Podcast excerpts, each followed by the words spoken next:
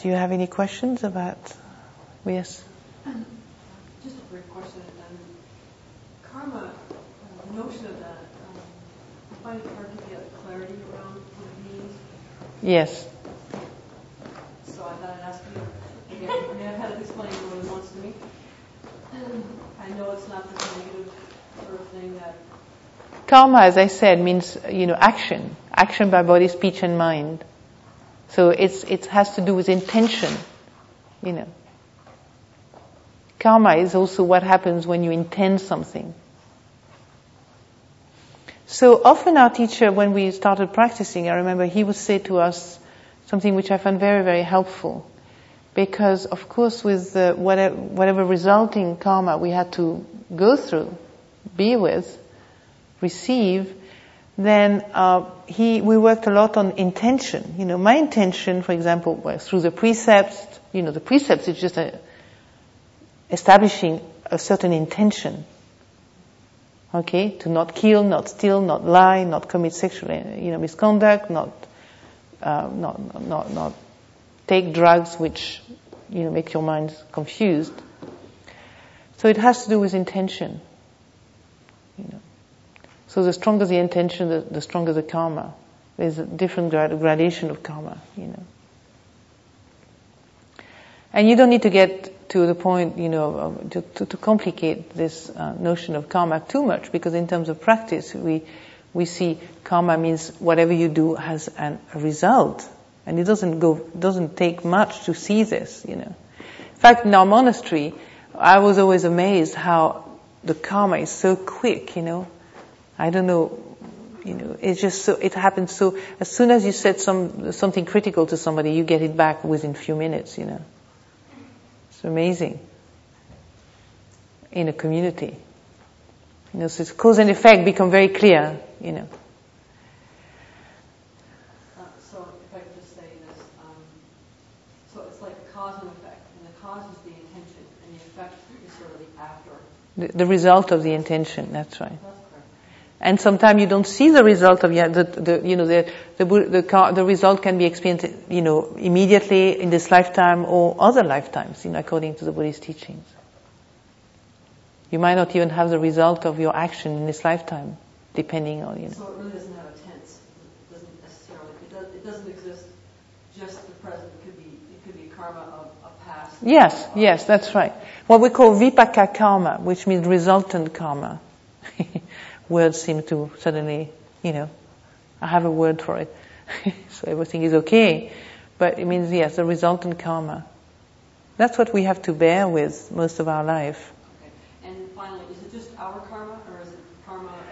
Well, you know, you can really see that your actions are so dependent on what you, your environment, the environment you, you're part of, the culture you're part of, you can see that the karma is not just a personal karma, it's also national karma, it's also human karma, you know. Yes, karma of being a woman or being a man, being an American, being French, being, you know.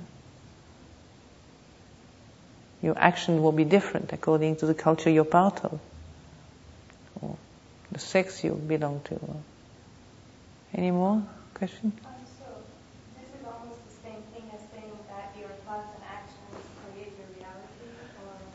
Yes, they do. Yes. That's why it's so important to get a handle on those thinking, because they really do create your reality. And karma, you know, the, the, the, the way you create karma, you know, it's actually frightening sometimes when you look at it if you're not careful. You know, sometimes a train of thought will just linger and linger and linger, and suddenly you find yourself in a situation you wonder how did that happen you hadn't seen the thought itself from the beginning. You know. Like let's say something depresses you or you feel negative about something and then you don't see it clearly. And you start being a bit more depressed, a bit more critical, which brings more memories about how you were depressed and more critical, which create the future as being more depressing and more critical about the depressing future, and on and on. And finally you end up in hospital at some point, and if you're not careful. But you can snap out of it quite quickly. You know, you can snap out of it. As soon as you're aware, you've broken the chain of conditionality. So isn't it hopeful?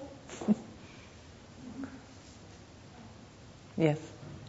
Anger, we go back to anger, this is quite a spectrum from irritability all the way to hate. I think I'm either getting deaf or something. Oh, Can you sorry. figure it? I was bringing back the Anger. Topic of anger Yes. and saying that um, there's a continuum all the way from irritability, you might be irritable by noise in the room or something, all the way to, you know, hatred and Mm, something mm. know, full blown. And um, I'm wondering, is always the best way to deal with it? Of course, it's not to act it out or to speak it out, but is it just to let it be touched by mindfulness and just not try to do anything with it, but just take care of it, just be with it? Well, that's one level of dealing with it. But there are many ways of dealing with that kind of situations, you know. Maybe the first level is just to recognize it and not move away if you can, you know. There are five, you know, there are a number of ways of dealing with unskillful thinking. You can actually, if you have, do you have the, the suttas, the teaching of the Buddha? Well, go to the Majjhima Nikaya. I think it's number, I don't know, it's number, how, or 20 or, yeah, the two kind of, work, yes, dealing with unskillful, thoughts. It's either two or 20, I don't know, one of the other. Look at it. And you will see f- different ways of dealing with, you know, you can, which is interesting because uh, in a meditation practice we are, you, we are taught just to look at it, you know. But in the teaching of the Buddha, it's nice to recognize there are other ways also. You know, you can see the danger, just reflect on the danger, so you can use your thinking mind, you know, reflect on the danger of this particular train of thoughts of being angry. Uh, you can just, um, you know, let it go, just drop it. You know, say it to just drop it. Or you can distract yourself, quote unquote. You can think about something else, like, or you can, uh, you know, if you are angry with somebody, you can also recognize the good side of this person. You know, just sometimes it doesn't work because emotionally we're so caught up that you know that doesn't it's not heard. You can't hear it. You know, at that point where you want to make somebody bad, you know, you don't want to find out how their good sides. and then you know the, the you know one of the ways when nothing works, the Buddha said, just press your tongue against the palate and clench your teeth and wait for it to ha- to wait to go. You remember that one? You know. So uh, they give you a you know a, a, some scope about how to deal with this uh, with anger. You know, sometimes just accepting the fact that you're angry is also a way of deflating anger. You know, just not judge your anger. Just to say, and sometimes just recognize that we, you know, we have the right to be angry. I mean, some really people are really difficult. So it's not that our response is not may not maybe very wise, but we are not saint or enlightened yet. You know. So um, having a, the anger button being pushed, you know, might just be, um, you know, just the way you re- respond. You know, she, you can also thank this person for. You can say, "Thank you for allowing me to see that I'm still an angry person." So it's really about developing um, some in the moment wisdom to be, to be flexible. Yeah, and the wisdom, you know, you can even develop your own wisdom that you don't find in the books, you know, necessarily. But just, you know, the basic principle is not to act on it, you know. The basic principle is to refrain from creating karma through anger, because you know that will perpetuate anger.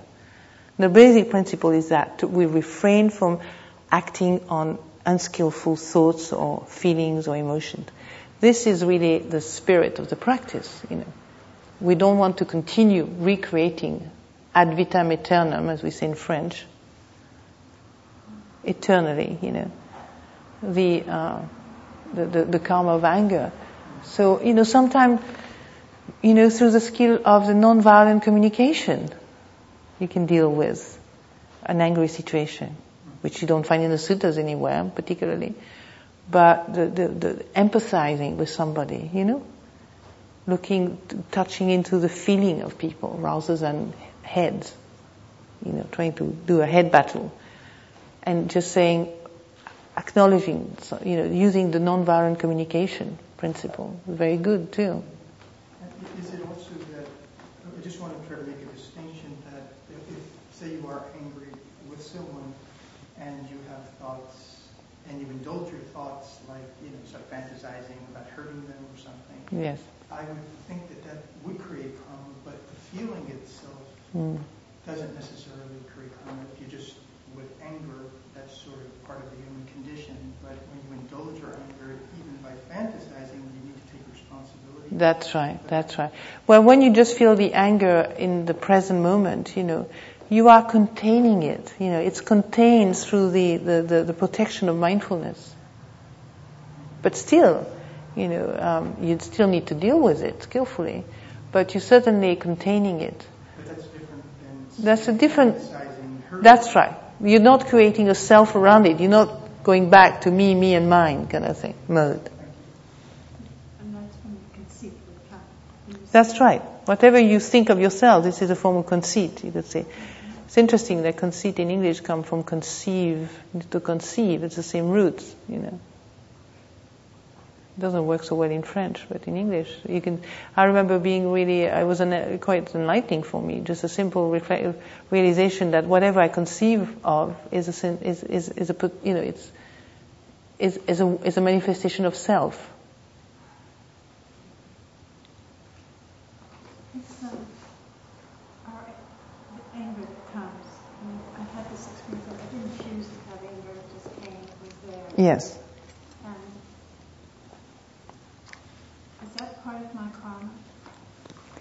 It's part of your deluded karma. And it's a root. You know, we are all here because we are um, still motivated by the force of greed, hatred, and delusion. Even if nothing happened outside, even if you were the only person in the world here on this planet, in heaven, you still, because you are aware, you will still be, you know, in, you're aware and you're not liberated, you will still be experiencing anger and greed and delusion. You understand that? Is that clear? That even when I was in the forest or the jungle of Thailand, blissed out, happy, no problem around me, loving it, still I managed to have moments of anger about nothing. You know. Nothing, you just come up out of nowhere, you know. Because I'm still conditioned by anger. My mind is still conditioned by anger, not even from this life. Maybe from other lives, you know. So we, we, we you know, we, we take things very personally when they just, it's just a force as long as we have, we are attached to greed, hatred and delusion, we'll have to release it in other words, you know. And we only release it through being conscious of their manifestation when they come up in consciousness. Do you understand? So it's not just you, me, my little me. I like to finish with um, a um, passage from Ajahn Chah. We'll talk about it afterwards. If I can find it.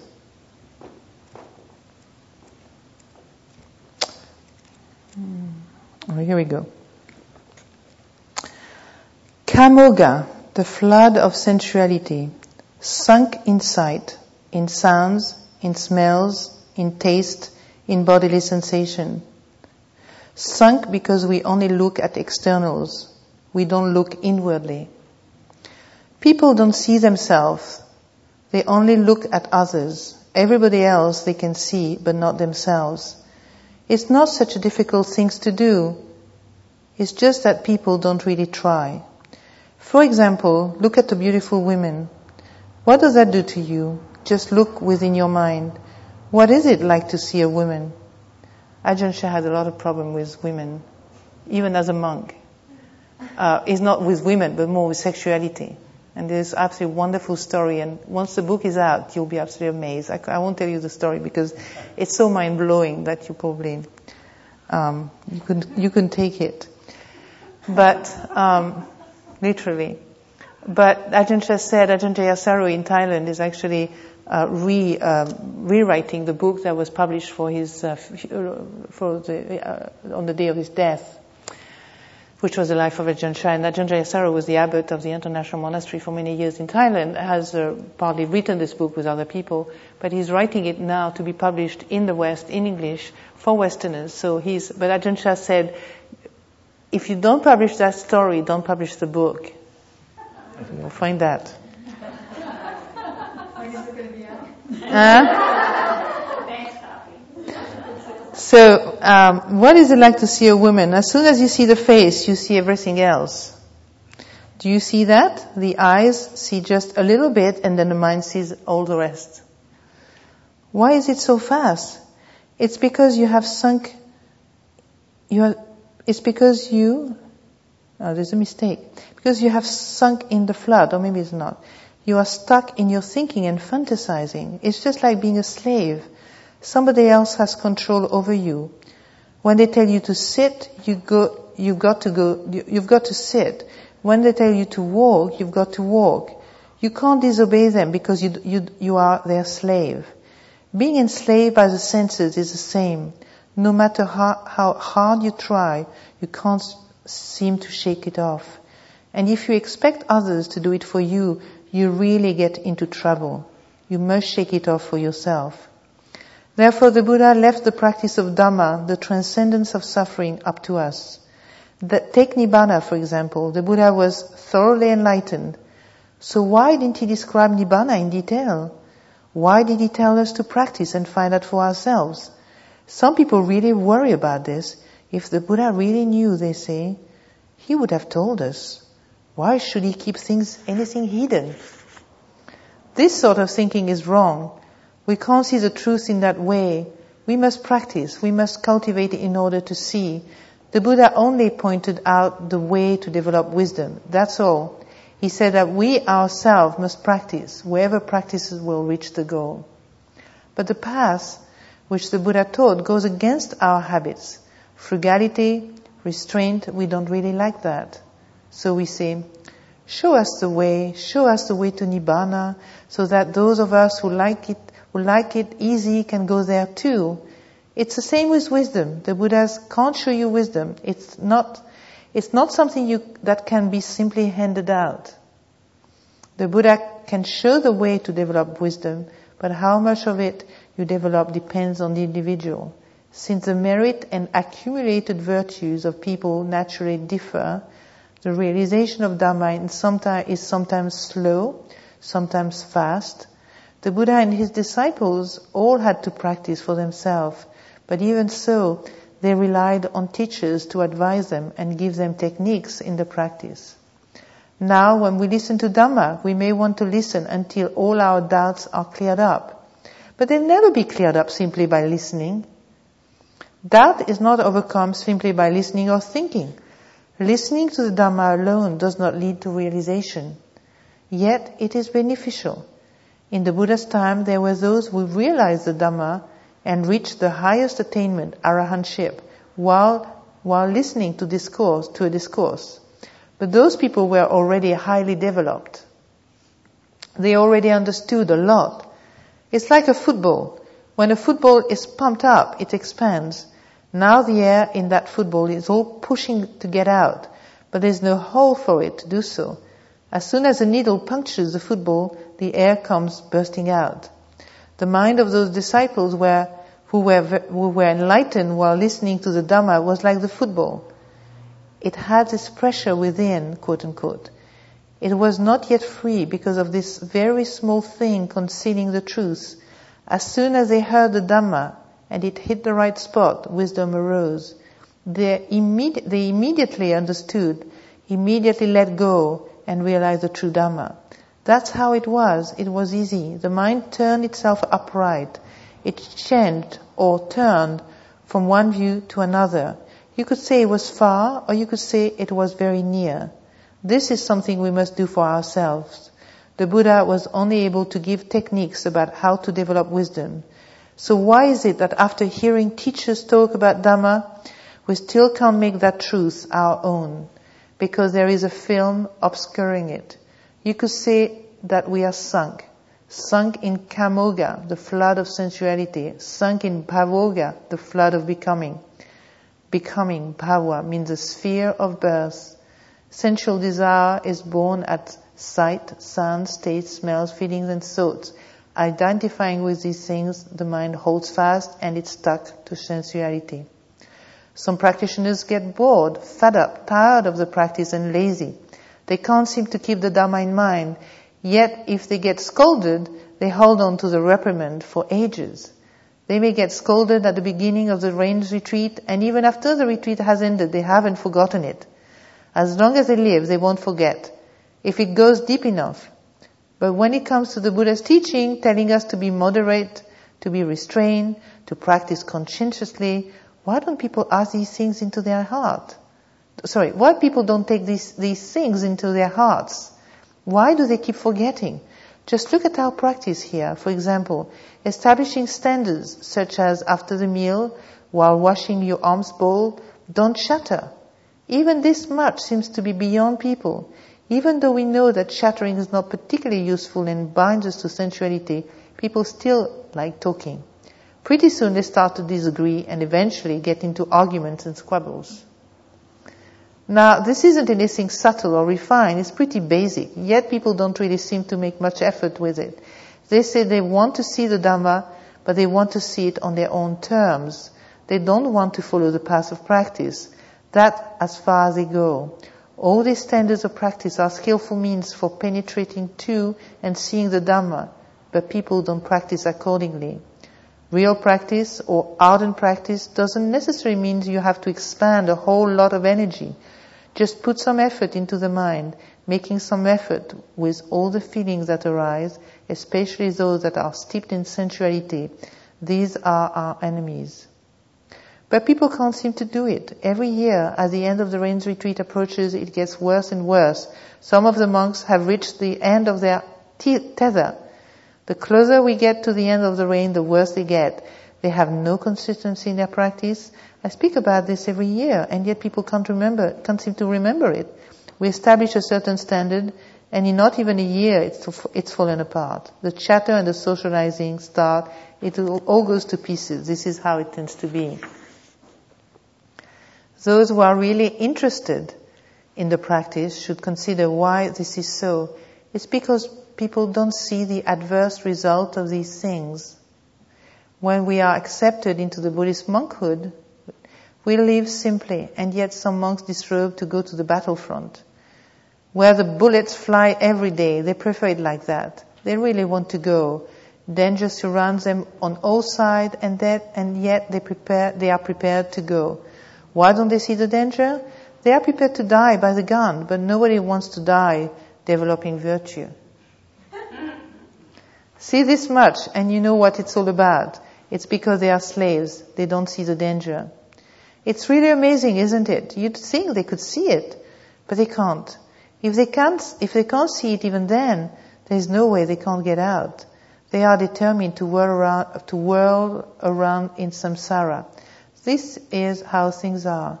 Just by talking about s- simple things like this, we can begin to understand. So this is Ajahn Chah final words for today? Any more questions? No, I bet that has brought up more. What does it mean? How does it? Okay, so time for tea.